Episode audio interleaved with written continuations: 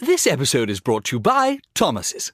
Thomas's presents Technique with Tom. Slicing an English muffin with a butter blade? Boulder Dash! Just pull apart with your hands and marvel in the nooks and crannies' splendor, for each one is unique like a snowflake. Thomas's, huzzah! A toast to breakfast. This episode is brought to you by Lucasfilm and Disney Plus, presenting an all new Star Wars series, The Acolyte. Stream the two episode premiere this Tuesday and witness an investigation into a shocking crime spree where secrets will emerge and no one is safe from the truth. The Acolyte, two episode premiere, streaming this Tuesday only on Disney Plus.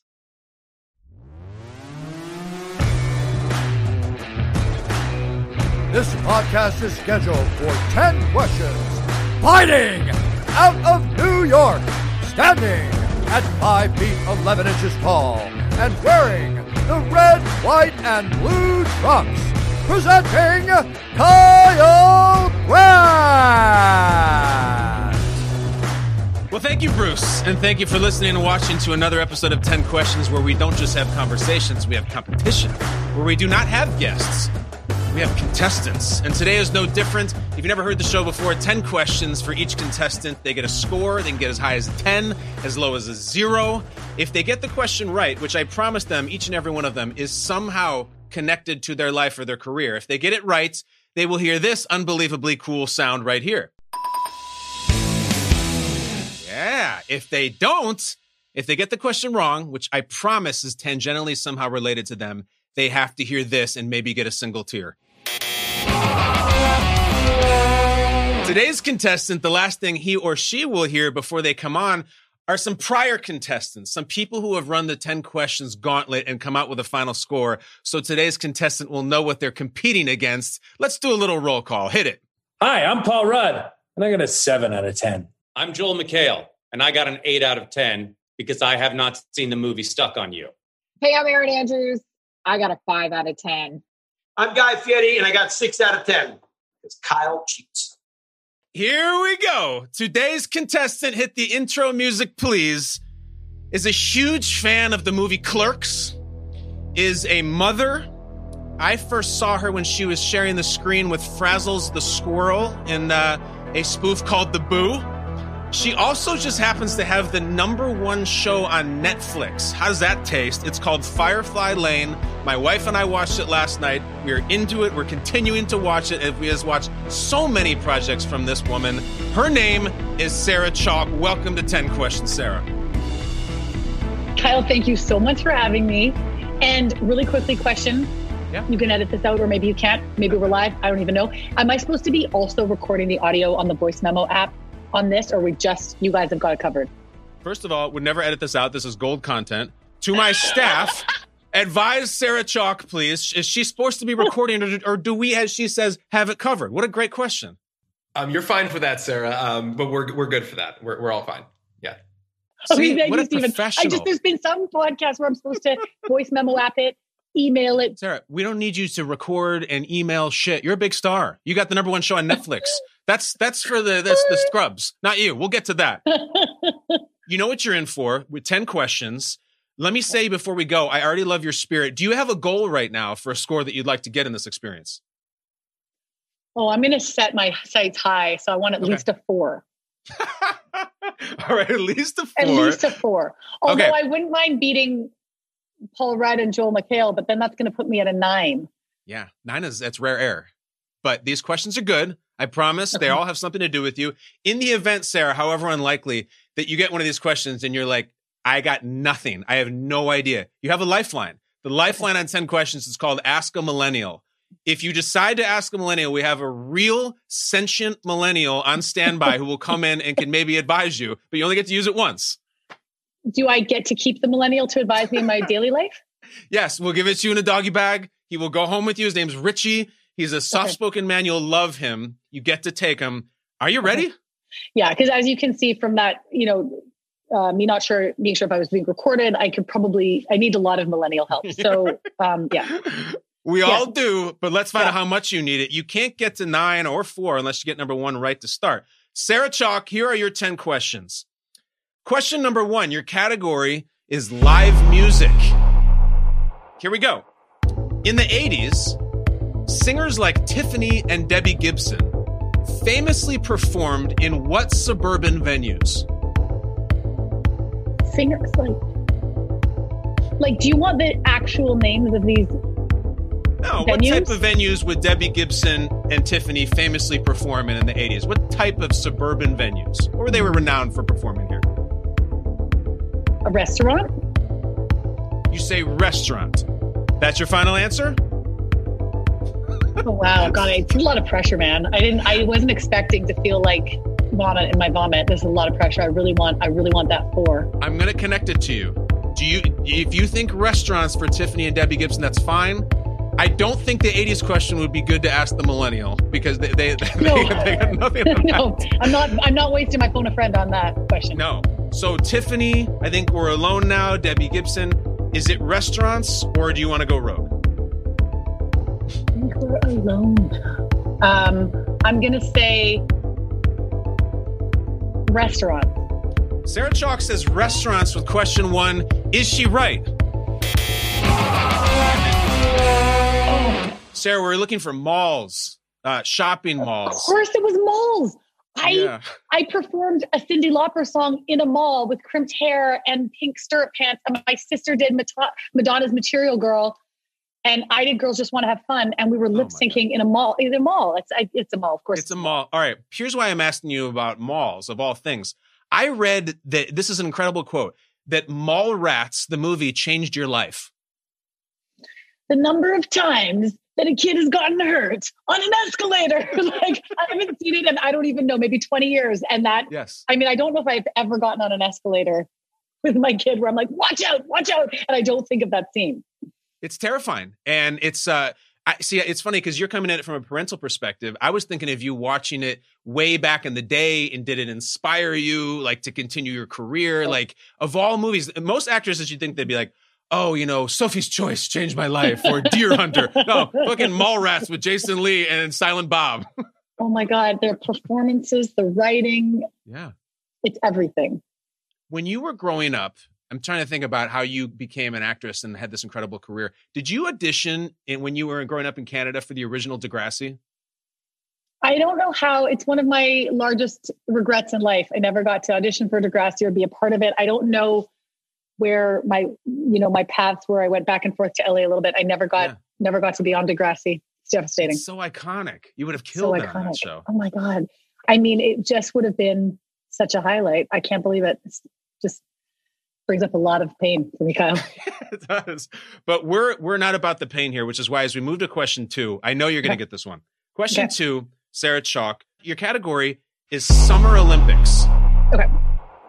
Your question: What long distance Olympic sport did Bob Costas once describe as like a contest to see who can whisper the loudest? Like what long distance Olympic long distance sport? Olympic sport. And Bob Costas, this uh, venerable new broadcaster, said it's like a contest to see who can whisper the loudest. That's how he described this sport. I mean, because you were saying some of these questions relate to me, I'm wondering if you chose race walking.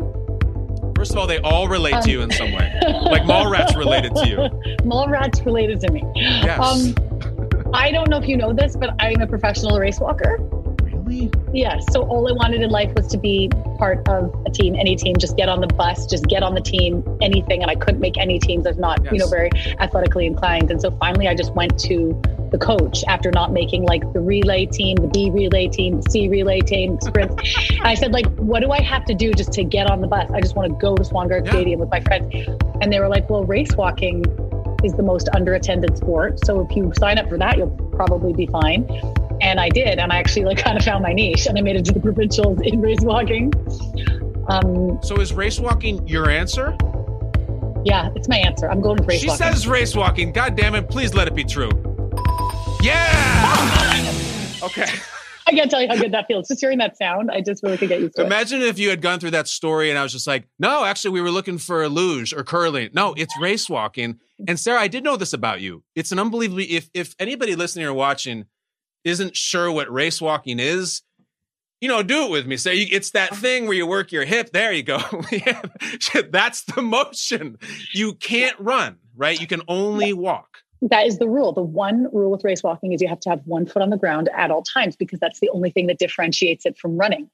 And so it's an Olympic sport, Kyle. It's not well covered. You've got to tune in at 2 a.m., but it is actually an Olympic sport, as Bob Costas, you know, will say. And it's um it was, yeah, probably you know, not it's a little humiliating, but it's it, it's just because it's not the sport, right? Like yeah. when we would do the meets, they would be like, okay, now it's the relay, now it's this, and then race walking, they'd be like, okay, all the girls, all the guys, you're not competing against each other, but everybody on the track at the same time. And, but I still, I, I, I felt a lot of pride. Yeah. Well, listen, you, what you're saying is, I just want to be on the bus. I want to be on a team. You know, you get a uniform, you have a coach, you get to go to the, the meet, you know, against the rival school or something like that. I actually think it says a lot about you. And clearly, people can make fun of race walking if they want. I can tell through this Zoom session that you are proud as hell to be a race walker. And of all you accomplished, you're proud of that. Oh, I'm extremely proud. I mean, I stuck with it for years. Very mm-hmm. proud. And you now, as an adult, I've researched you play uh, fantasy race walking, and you're in leagues, and you follow it professionally. Is that true? that is a great pandemic activity that I had not considered, but I'm very excited about.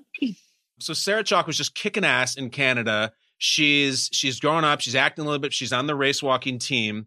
And now she has the number one show on Netflix, which we're going to get to in the next question. Sarah, you're one for two. I knew I could get it. Question number three category here badly dated movies.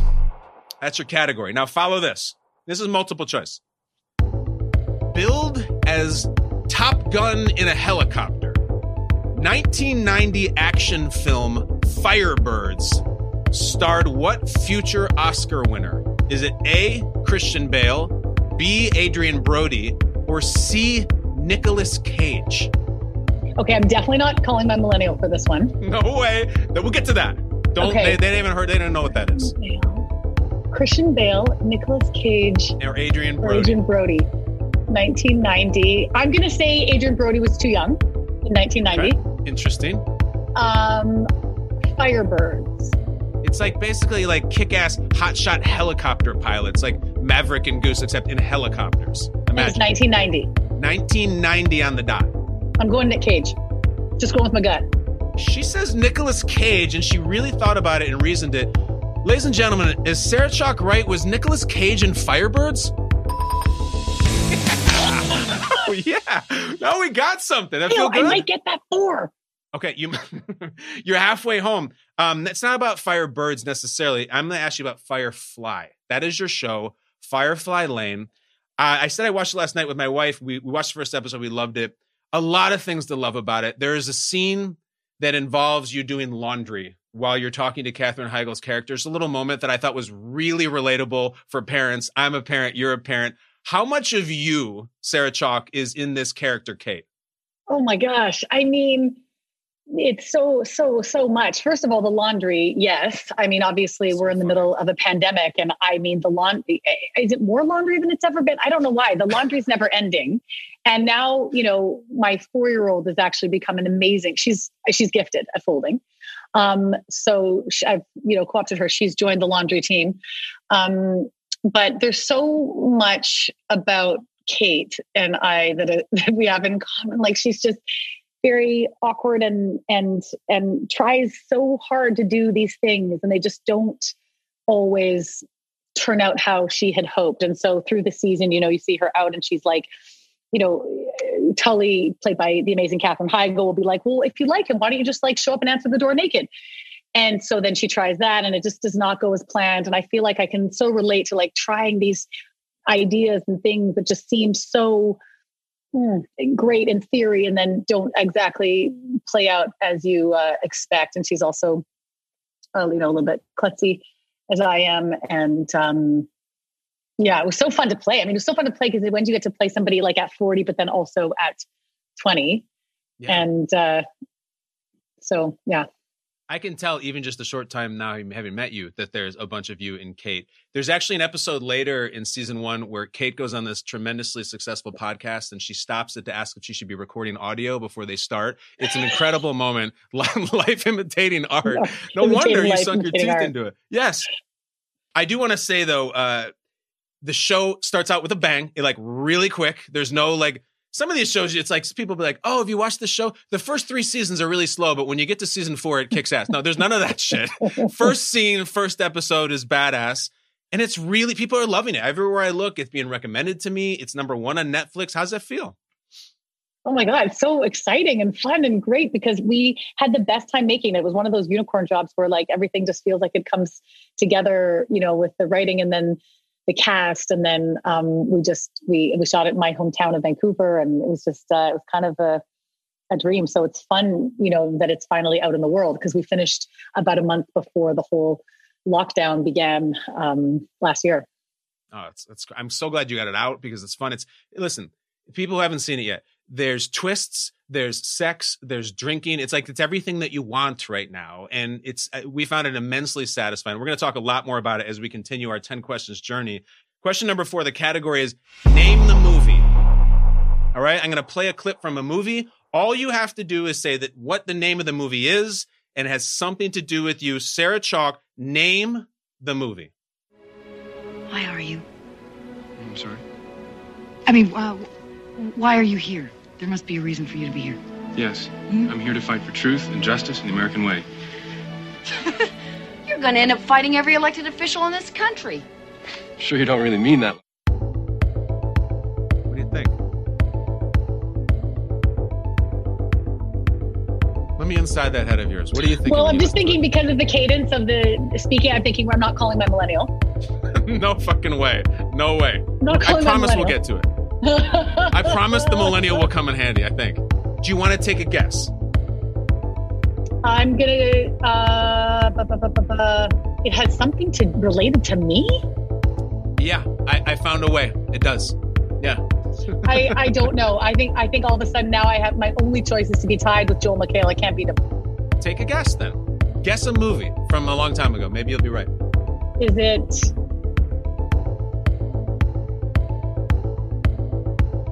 Tootsie. Tootsie's a great guess.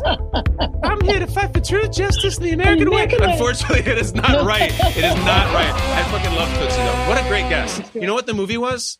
What? It was the original Superman with Christopher Reeve. Oh, oh. And he's talking to Lois Lane, and they're kind of falling Superman. for each other. I'm no Superman. yes, it's the theme song for Scrubs. Was I'm no Superman.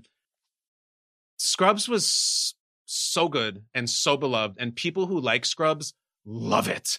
Sometimes you hear about these shows and actually, well, it was actually very difficult. We didn't get along very well. Was Scrubs as much fun as it looks? It truly was. I mean, I was 24 when I got it. I spent my whole 20s in this oh. creepy abandoned hospital out in the valley where we shot, and um, it was just a, it was a dream.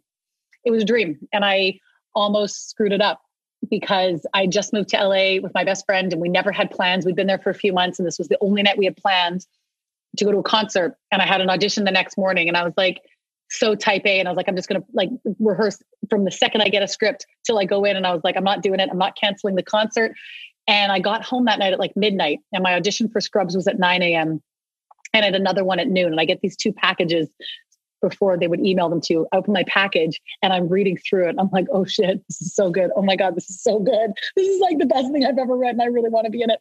And um, so I didn't even open the other package and I just focused on Scrubs and then um, kind of stayed up for like an hour and worked on it. But it was, um, yeah, it was a dream. I mean, we had, you know, it's so rare that you get to be on a show for that long with the same group of people. And we'd hang out with the crew and go to the money tree on Friday nights after wrap when we'd already spent like, you know, 16, 17, 18 hour days together, you know, all week. And um, I feel like it was just a dream. I mean, I learned so much about comedy and about everything from Bill and from that ridiculous cast. And it was just, yeah, it was such a dream. My question is um, it almost ruined your dream. What was the concert that you just had to go to? Oh, it was like I can't even. It was like a tiny little venue with a tiny indie band, and we just were excited. And I, I honestly don't even remember which one it was. It was ah. just the fact that I was like, you know, this is we just we have a plan. We're doing it, and we're going. And then so it wasn't something bad. It wasn't like Queens of the Stone Age or Eminem or something like that. Like it was just no, whoever no, almost no, ruined your whole career. it wasn't even Eminem. Oh yeah, Eminem. It would be. It would have been worth it maybe, but yeah. Can I uh, can I tell you? I, I I can relate to what you're saying really personally. In 2000, 2002, uh, I was an extra on Scrubs, and that's how I ended up getting my like SAG AFTRA card. And what? I, I, had the most unbelievable experience. It was on a location shoot on Ventura, right by Ventura and, Laurel Canyon. Yep. And I'm just supposed to stand in the background, and Zach and Donald are walking out of a movie theater and talking. And Zach uh, recognized me from a reality show that I've been on because I was on The Real World on MTV. And he was like, dude, I know who you are. And he come over and he talks to me and he was unbelievably accommodating. And he went to the producer, the showrunner, and he wanted to get me like a speaking role on in the show in the scene. Like, let's just make up something. I want I remember this guy, I want him to talk.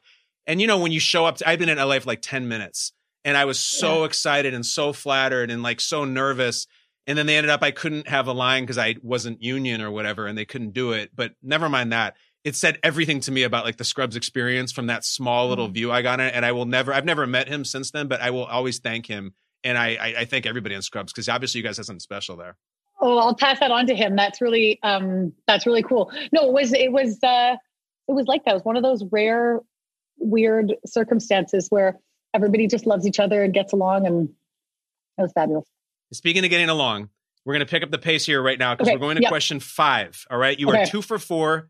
Oy. Sarah Chalke, star of Firefly Lane on Netflix. You all should all watch it. Your category for question number five, Sarah, is Cherry Garcia, not Jerry. Cherry Garcia.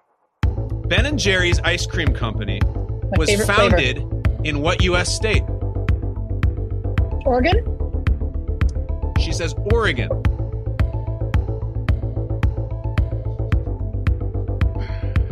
Sarah, that you're my favorite California, but I, is that or California? But I'm, I'm I'm gonna go with Oregon. You're my favorite contestant ever. You care so much. This is an emotional. I'm gonna be drained when this is done. We've done dozens of these. I'm exhausted right now. Uh, is it Oregon for Ben and Jerry's? I mean, it's not even close to Oregon. And I, I feel devastated. Ben and Jerry's was. Do you have a second guess? Like, because it's like completely on the other side of the country. It's not even close. Really? Do you love it? Like I've, I've literally waited for like a five minute gap where like 18 Mack trucks have gone by for every other answer. This one I'm like right out of the I gate. Know. It's Oregon. and you know what it is? About it. It's it's Vermont. It's Vermont. this is like maybe the most painful loss for me because Cherry Garcia is yes. one of my favorite flavors. Um, I love Ben and Jerry's, the whole company, everything they yeah. stand for. I know it's the best. It's funny because you thought that the Mack trucks were gone, but then you stepped out in the street and one of them hit you. It just so, hit me. Went to Oregon. Why am I asking about Ben and Jerry's? I didn't know it was your favorite flavor that you loved it. Um, I'm going from Ben and Jerry's to Rick and Morty's. Like I, I yeah, I like, like two like great tandems. Yeah, because usually you have to eat the Ben and Jerry's while you're watching. Yes, Morty, while you're watching Rick and Morty, and I'm sure a lot yeah. of people have done that. Maybe even you. Uh, when I was telling friends and people online that you were coming on this show, all the stuff you've done, the legions of Rick and Morty fans were the loudest, the scariest. Like they're way into this. What is up with this fan base?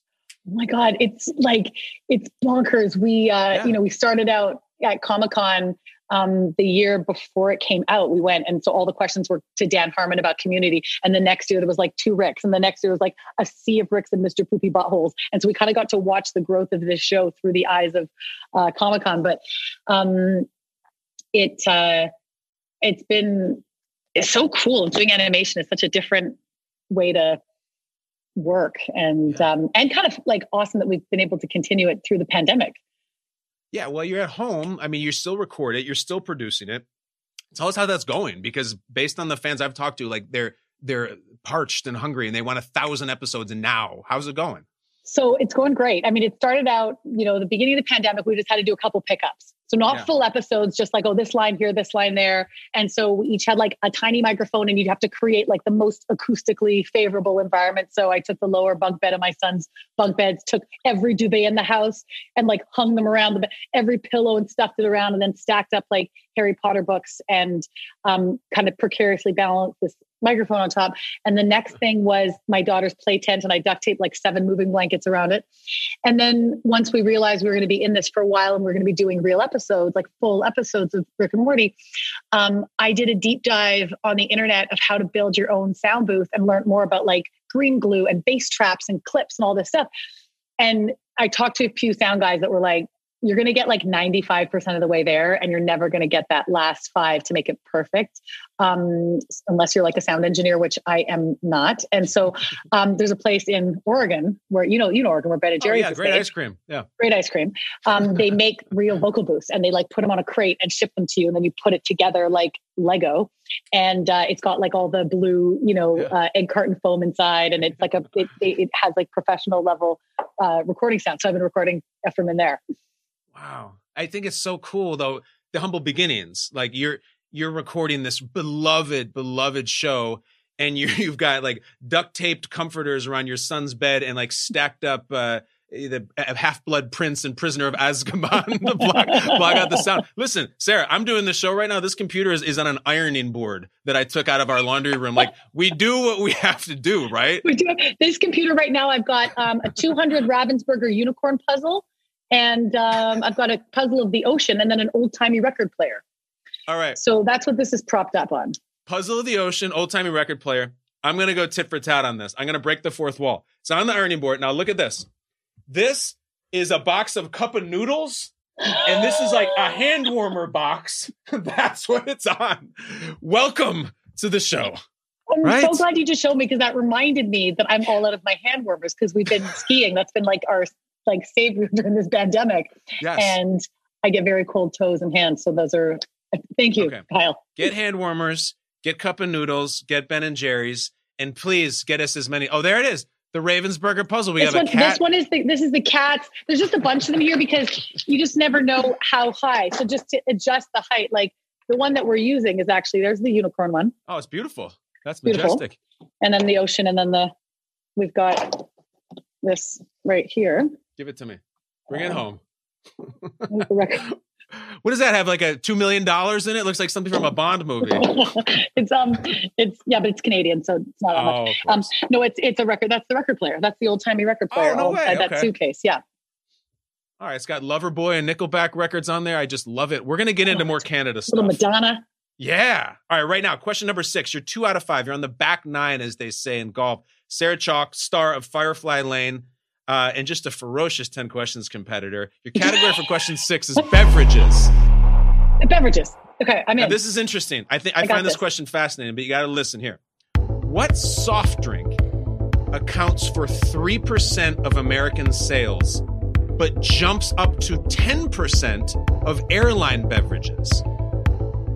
Oh, I'm going with ginger ale because usually you're feeling a little motion sick when you're on the plane.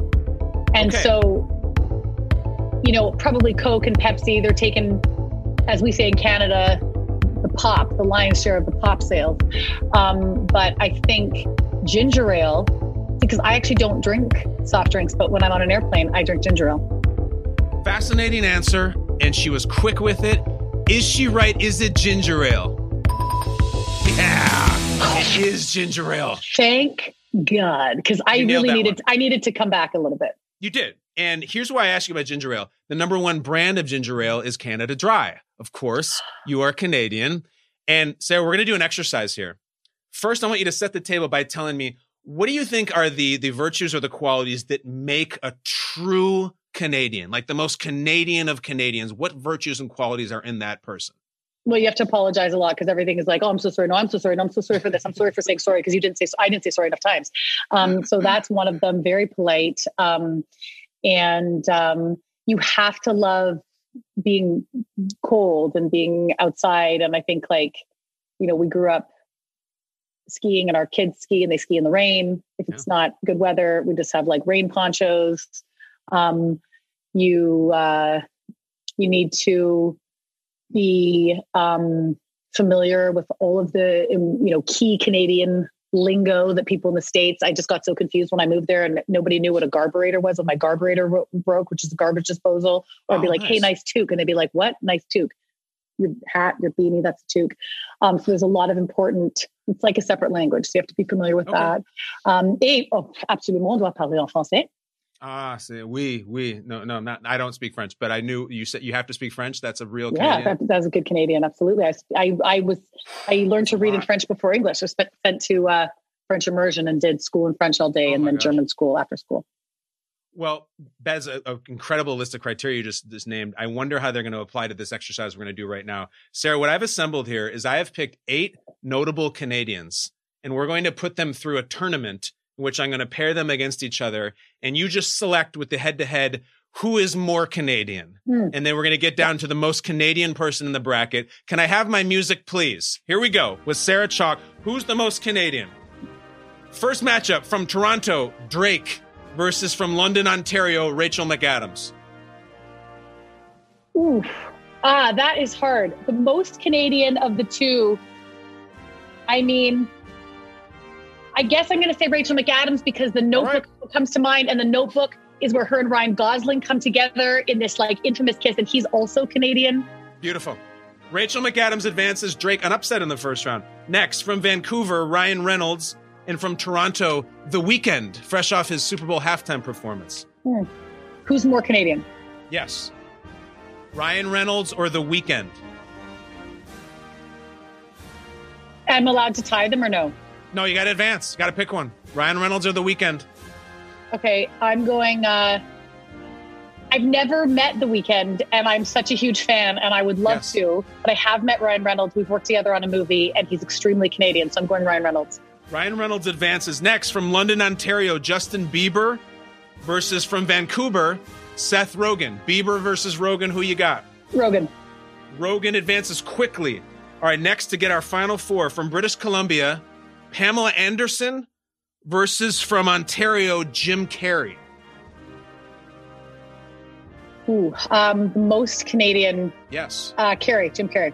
Jim Carrey beats Pamela. All right, so we have a final four. Let's figure this out. Sarah Chalke, who's the most Canadian in our final four matchup? Rachel McAdams versus Ryan Reynolds. Who you got? Uh, Ryan Reynolds. Ryan Reynolds quickly to the championship round. Okay, which means that he will meet in the title game Seth Rogen versus Jim Carrey. Who takes on Reynolds? I think it's gonna be it's gonna be Rogen and Reynolds Oh my gosh, here we go. that's, So a, we that's have Seth Rogen. representing Vancouver versus Ryan Reynolds, also representing Vancouver. I leave it to you, Sarah Chalke, a, you're an Ottawa girl. Who wins between Ryan Reynolds and Seth Rogen as the most Canadian of them all?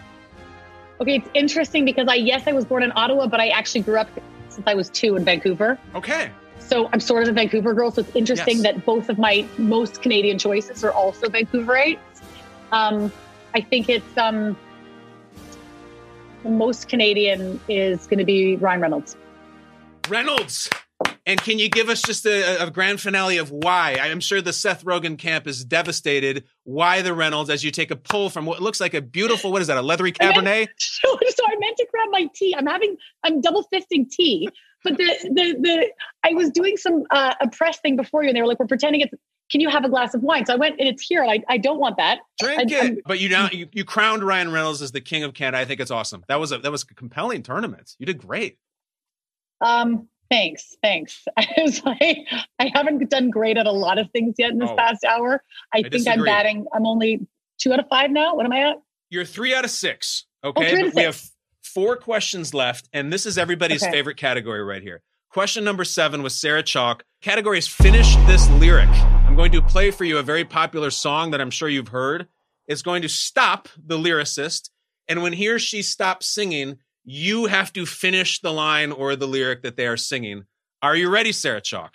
This is the one that's the most important to me, Kyle. Here's what's funny is I, I know you've heard the song. Everybody's heard it.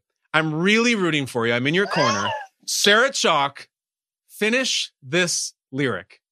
Love remains a drug that's high and out the hill.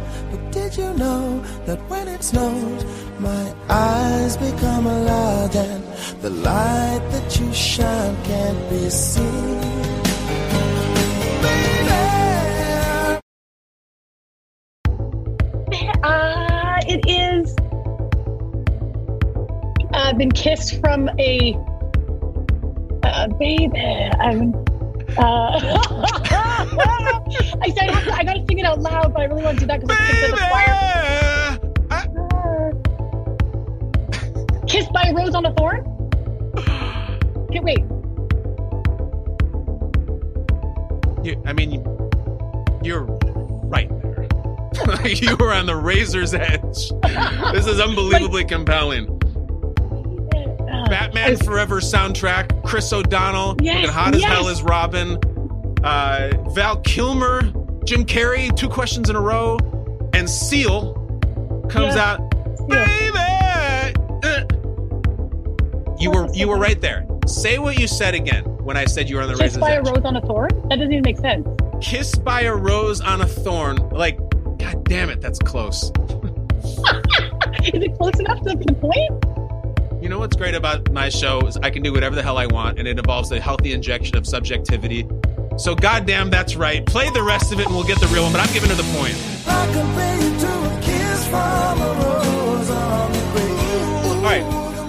Giving her the point. She, what Seal sings is, "I compare you to a kiss from a rose on the gray." Like, do you know what that means? I don't even know what that means, so that's why I'm not counting it against you. I, I so appreciate it. Um, I've I've actually never been more grateful because I, I needed it. I needed the win. Um, I don't know what that means. If, I, if you to kiss it from a rose on the gray, on on the Christmas rose on the gray. I, I was hoping it would be one of those things like what did you call it the um the defurgerator or whatever you guys call in Canada the disposal. I thought the, you would garbage, know the what carburetor. the carburetor. Right. Here's why I'm asking you to begin with, and this is when I have to bring it back to actual substance. Uh, kiss, kiss, uh, kiss from a rose, kiss on a rose, whatever it is. Um, it makes me think of Roseanne. When I was in my adolescence, I found Roseanne. I would turn on that show and I would be kind of intimidated by her. She was just a big personality, and she always had the one liner. You know, I wasn't on the show. You were. what what what was it like? Your first experience meeting and working with Roseanne Barr? So my first experience meeting was actually the audition process because I was living up in Canada and they said we're shooting this new series. They're kind of keeping it hush hush. Send a tape down. So I sent down this like grainy VHS tape that went in the mail, and then they called and said, "Okay, call back. This is actually what it's for. We're we're finding someone to play Becky." And I was like, "What?" I mean, the whole concept was so confusing because it was Yeah. the number one show at the time. And so then they flew me down to LA to audition with Glenn Quinn, who played Mark, and I was 16 and he was 24 and Irish and stunning. And the whole oh scene was like making out with him. It was like, baby, baby, come here. And I'm like, get a job at the gas station, get a job at the gas station. He's like, baby, come here. And that was the scene. And so I'm like, how am I going to make it through this scene with this stunningly gorgeous Irish Glenn Quinn. And um, so then I, I flew home and they said, we'll let you know in seven days. And then they called and they're like, actually, we're going to have you come back tomorrow and read with Roseanne. So then it was down to four of us. There were seven before. We were all in these matching Becky blouses.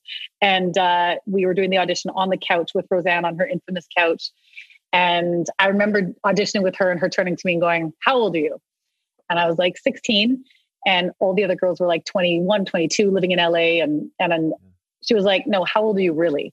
And I was like 16. Like the concept of lying about your age would just never, like, I guess that's the thing people do, but I just, it would never have occurred to me. And so I, um, I got the part and I was obviously so in awe of her. And I mean, it was, it was an embarrassment of riches of talent on that show, like Laurie Metcalf and Sandra Bernhard and John Goodman and Johnny Galecki and Sara Gilbert. Like everybody was so stupidly funny and talented. Um, I just remember walking onto my first day on set and, uh, never feeling more out of place and like, wow, how did this happen? Why am I, why do I get to do this? And um, just kind of watching like what Laurie Metcalf would do with the script from like a Monday morning table read till a Thursday night tape night. And, and um, it was crazy. It's, it's this. I'm just smiling listening to this because I remember the show so well. I I, th- I have this take on John Goodman that I think he is one of the greatest actors to ever live, and I think he's underrated, and he can do anything, and he's always brilliant. What is your? You must have it. What What is your best John Goodman story or memory? Oh my God. I, so he was so, I was such a, you know, new kid and really had no business being there. And he was so kind and so warm and so welcoming. And he didn't need to do that. And he would go out of his way to be like, hey, kid, welcome. You know, how was your day? What do you think of this? And just shoot the shit with you for a bit. And then that just kind of puts you more um, at ease. And, uh, cause just, you know, showing up there was, was, uh, you know, I hadn't really worked that much. Like I'd done a few small things in Vancouver. Sure. Oh, and this is the craziest Roseanne story that I actually had completely forgotten about, and we were re- recapping it the other day. Um, was they had called me after the audition and said you got the part, and I went to a party that weekend, and I mentioned it to a couple of people, and it sounded like a lie. Like it just sounded like the craziest thing ever. Like you're going to be on what that show that's it didn't make. I was living in Canada, it made no sense. And I remember it spread really quickly around our whole high school. And then on Monday morning, I got a call from the Roseanne show and they were like, So we're getting cold feet about replacing Becky. So we're not sure if we're going to do it or not. If we do do it, it's going to be you, but we're going to put you on hold for four months throughout the summer because it was in spring that I auditioned and they weren't going to shoot till mid August.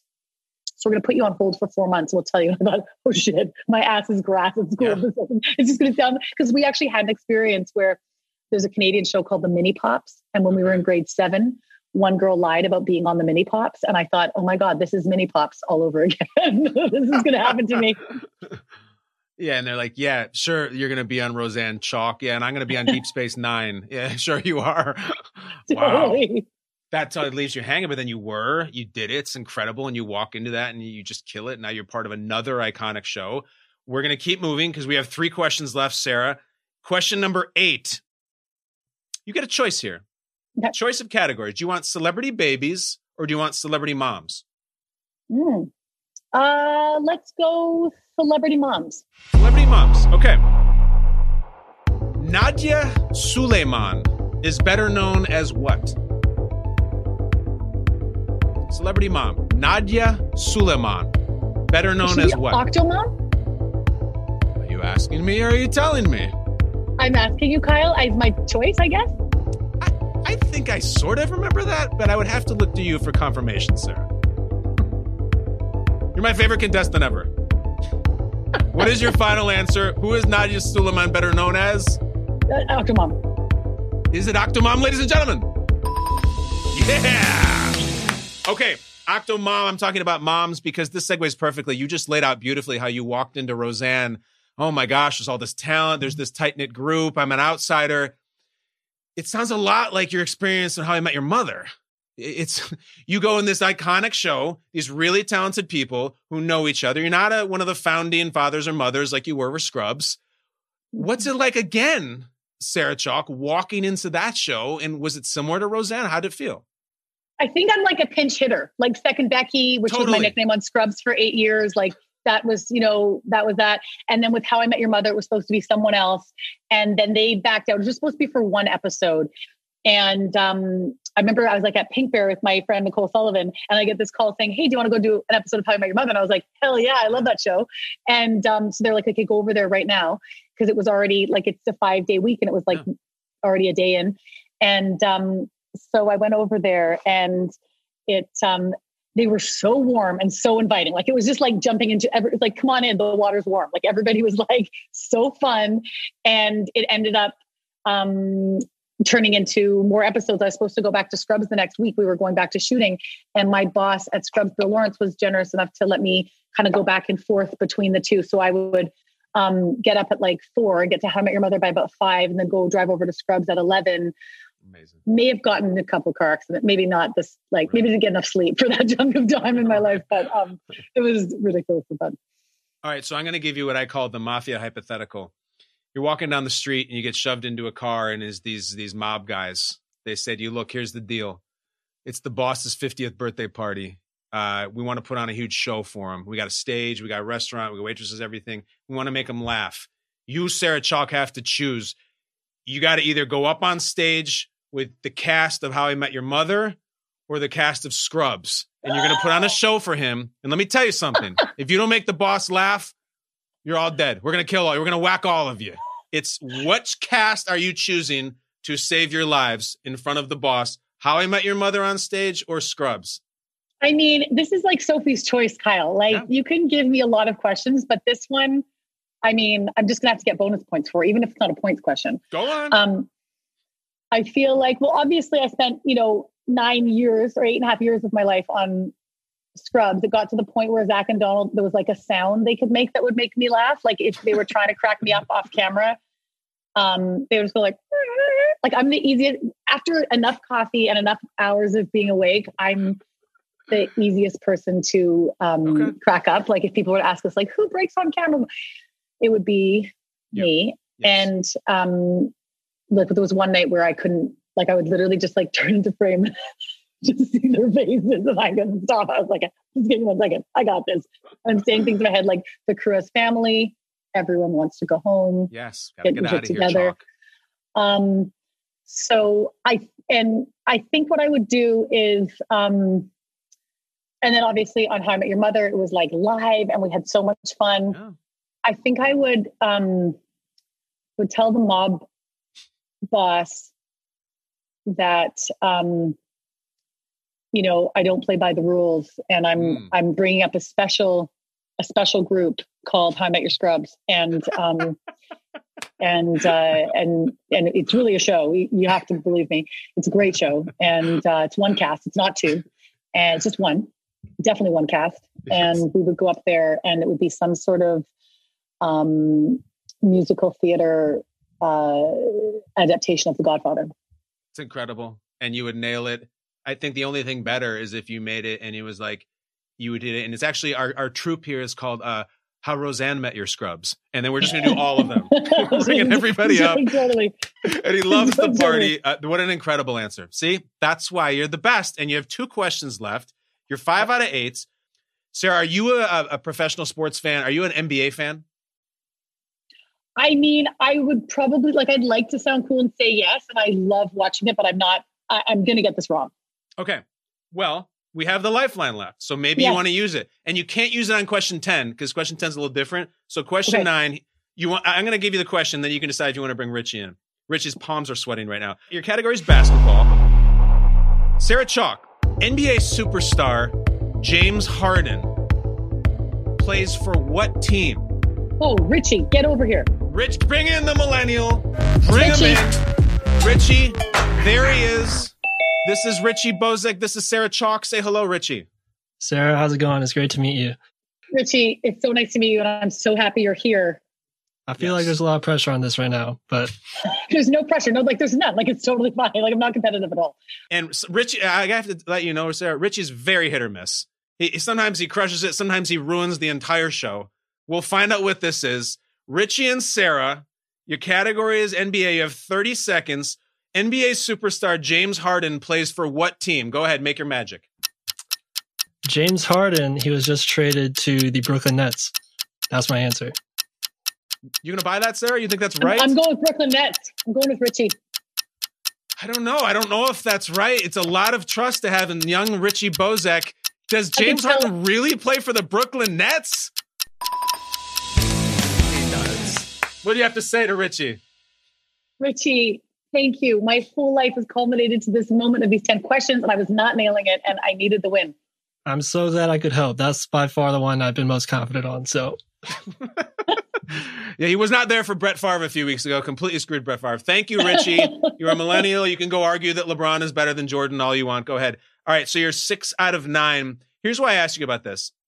I'm going to take kind of a sharp left turn here as we're about to wrap up. I the answer to the question was the Nets. I'm going to connect that to internet. Sarah, you have a really good positive internet reputation. What I mean by that is great feedback. I think people really genuinely like you and your work. You know, the comments below all your stuff is very positive and people like your show a lot. It doesn't always go that way for people. Um, your co-star Katherine Heigl in Firefly Lane has been through a lot of shit in her career, in her reputation. She's taken a bunch of hits. I don't know if they're deserved, if they're not, but it's something that people talk about. How do you respond to that? So, Katherine and I met for the first time um, through a mutual friend, Dule Hill. Okay. He he called me up and said, "So my good friend Katherine Heigl is moving to Vancouver, your hometown, to shoot this new show, Firefly Lane. Um, can she give you a call and you guys can you can just give her the lay of the land?" So she calls me up, and we end up chatting for like over an hour. We just had so much in common. We were chatting about like schools and where to send your kids and all the things. But we just um, we had the best time. She's so funny. And so then the first time we met was on. So then I, I get this script in my inbox like a month later, and I'm like, wait, this is Katherine's show. And I read it and loved it. And then um, our first time meeting was at the cast party, and uh, and then and then our first couple days we're kind of working together. It wasn't really work yet, but it was in the hair and makeup trailer, like pretty much playing dress up, trying to find these characters in the 80s and in the 2000s. And we'd be like, you know, cut the wig, add this, ooh, different yeah. wig, more blue eyeshadow, more hairspray, a whole bottle, like all the things. And it was so fun. And then our friendship just grew from there. And, you know, we would work all week together, but then we'd still be hiking the dogs on the weekend. And then she had like wine and cheese parties for the cast at her house. And then I had everyone over, and her husband, Josh Kelley, came and played the guitar. And then everyone was dancing in my backyard. And she will be a friend of mine for life. I mean, she's one of those people that, like, you know, she shows up, she's on her stuff, she knows all of her lines, she's fun to do scenes with, but she also likes to have a good time. I mean, it's not like we're, you know, they say cut and everybody runs to their their trailers or to their dressing room or whatever. And it's like we'd be like, oh, where did we last pick up from our last story? And um, so uh, yeah, it was it was a blast. It sounds like it. And when you watch the, the first episode, you can tell that you guys are friends. And there's scenes where you're lying out in front of the water and you're crying and everything. And it sounds great. So, why did she have to go through so much hell? I mean, I, I don't need to go back and dig up everything that happened, but there's just something about the internet that decides that something is true and then they don't forget it and they just hammer on it. And I think it's really unfair. And I think you're on the front lines, like saying, here's the deal with this person. And I think it's really important because that message that message gets lost all the time. Yeah, the internet is such a interesting place. I mean, I don't I don't read a ton of the comments. Um, I'm new-ish to social media. Like I just got Instagram like a couple years ago, and I've just mm-hmm. started to post and do the things. Yeah. And someone posted at Sarah Chalke has just found the uh, best medium for her looks. Hashtag animation. I was like, damn, people are not kind on here. No, assholes. I'm just not kind. And um, yeah. How are you liking it? Is it fun? Are you new? Are you done? Are you like, shit, I'm out of here. I'm not going to do any more social media. Or are you like, you're here to stay? Oh, I've definitely been, uh, you know, um, victim of like going, like you click on one thing and then the next, and then you're like going down a rabbit hole of yes. how to bake 18 hour bread. Um, but I, I actually have been enjoying it, but I'm so, I mean, our millennial Richie would understand this. So my little sister's like, she's 13 years younger than me. And yeah, sure. so she's, she's all over it. She, she's got it down. So she's trying to show me the ropes. And she, I, I've yet to not have her call me like, Sarah, you have to take it down. You take it down right now. Just delete it. I'm like, but how do I delete? And she's like, just go in there right now. You just post, you did a podcast, but yeah. you posted the picture, but it showed the Zoom link, which is probably the link they use every week. And I'm like, oh crap. And then I'm learning to do the stories. I'm like, how'd I do Piper? She's like, to be honest, I hated the font. I didn't mm-hmm. like the font and I didn't like the color choice for that font. And so it's it's a journey. It's incredible. And you got Piper as your coach. God bless her. This is a journey too, because you're in the last question. We're going to finish now you got really, really hot over the last several questions. You, you are now six for nine. You can finish with a seven out of 10. Number 10, Sarah Chalke, is always essay, where I'm going to present to you something that I've found that you have said in the past or that you have stated or believed in. And you have the floor. Take as much time or as little as you like to convince me of that stance. If I am uh, compelled by your little essay, I give you the point. If not, you finish six out of 10. Here we go. Sarah Chalke, star of Firefly Lane on Netflix. This is a rough one. Yeah, I'm not gonna. I'm not gonna lie. You have a lot of heavy lifting to do. And my job is to give you an essay to convince you of this. Yes, and here okay. it is. Here's your topic. In a 2008 interview I read of yours, you said that your favorite food is pumpkin. Pumpkin is is your favorite food, which is really bizarre to me. But the floor is yours to explain why that's a perfectly rational food. Go ahead. Kyle, if you were left on this earth and you got to be stuck with one food, what would it be? What are you going to pick? Like, like uh, the most, the third percent most popular soda, ginger ale? I think not. If you go with something like pumpkin, you are going to have a nutritious food that I think you know, you just would never get bored of it, right? There's so many different consistencies and textures. You can peel it and chop it up and roast yes. it in the oven and have roasted pumpkin. You can scoop out those seeds. They're unbelievable. You can salt them, season them, roast those. That's amazing. Pumpkin pie, I don't think there's a better dessert. And I, am obviously not going to get argued on that one. I, um, it's my favorite thing to bake. I'm not a baker. I burn everything just burned a pot right before this interview. Um, but pumpkin pie, not hard, can't go wrong. You can make it vegan with tofu, silken hmm. tofu, mm. and soy milk. Um, and then, you know, this is a weird one. Uh, smoothies. It's actually great in smoothies. So um, it, it's it's sort of a a food that's very great for the earth because it has multiple purposes. So let's say Halloween comes, you've got decorations, you also have a pie, you also have seeds, you've got a snack, you've got a meal. It's um they're, they're, they're nice to look at like gourds. I would put that maybe even in the pumpkin family. So you're decorating at Thanksgiving. It's a it's a food that is, I don't know, it evokes memories and feelings and emotions from all of these times in your life where you're sitting around surrounded by family and love. I challenge you to think of another food that could give you such nutrition and all of the vitamins that you need, but at the same time make you feel good and warm and happy. And you don't even know why because you're eating this vegetable. But meanwhile, in your subconscious, it's taking you back to the time when you were five and you were sitting around the Thanksgiving table and everything, life was simple. There was no pandemic. Um, I think that um, pumpkin is the perfect food. That's the best answer I've ever heard. It's absolutely right. I was ready to just shred it and say, What the hell are you talking about? I have nothing to say. Sarah, that is the best answer we've ever had for an essay. You finished with seven out of 10. You tie Paul Rudd. You have completed the 10 questions. And I will say this again I'm not supposed to play favorites. You are my favorite contestant we've ever had because you cared the most. That was poetry. I did amazing. care. I did care. I did care. out of 10. Um, I felt like a lot is riding on this for me personally, and um, I did want. I I I am happy with the seven. I was hoping for a four, but I'm I'm very happy with the seven.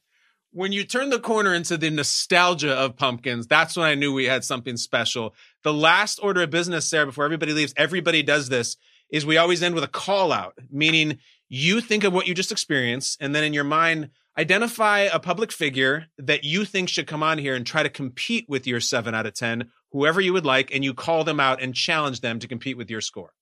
Hmm.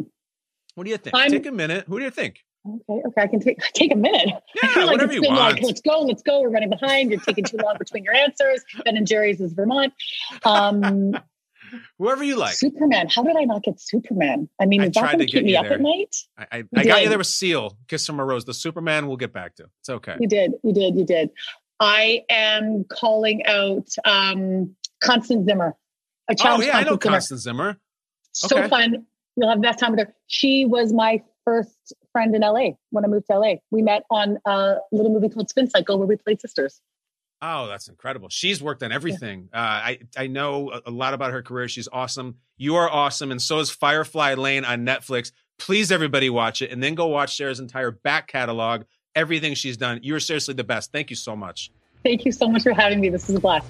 We will see everyone next time on 10 Questions. Good luck to whoever has to follow Sarah Chalke. She was amazing.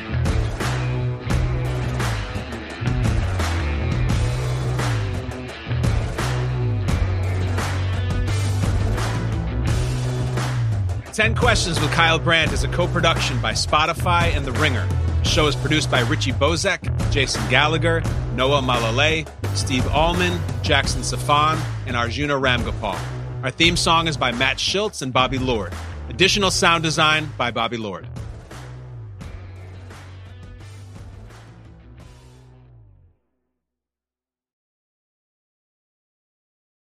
This episode is brought to you by Hotels.com.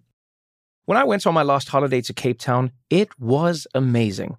My friends were there, the weather was phenomenal, and most importantly, the food was fantastic. But one thing I struggled with was finding the right places to stay. You know, all I want is a great bed, a fantastic shower, and breakfast that doesn't end at 8 a.m. I'm on holiday, I'm still sleeping. I also like ease, and the Hotels.com app easily helps me to find a perfect hotel for every trip. Whether you're looking for a family friendly getaway or a relaxing spa weekend, on the Hotels.com app, you can compare up to five hotels side by side. Now, why would you want to do that? So you can see prices, amenities, and star ratings. And best of all, you don't have to switch back and forth between options. See? Ease. So start planning your next getaway and find your perfect somewhere in the Hotels.com app today. This episode is brought to you by State Farm. You might say all kinds of stuff when things go wrong, but these are the words you really need to remember. Like a good neighbor, State Farm is there. They've got options to fit your unique insurance needs, meaning you can talk to your agent to choose the coverage you need, have coverage options to protect the things you value most. File a claim right on the State Farm mobile app and even reach a real person when you need to talk to someone. Like a good neighbor, State Farm is there.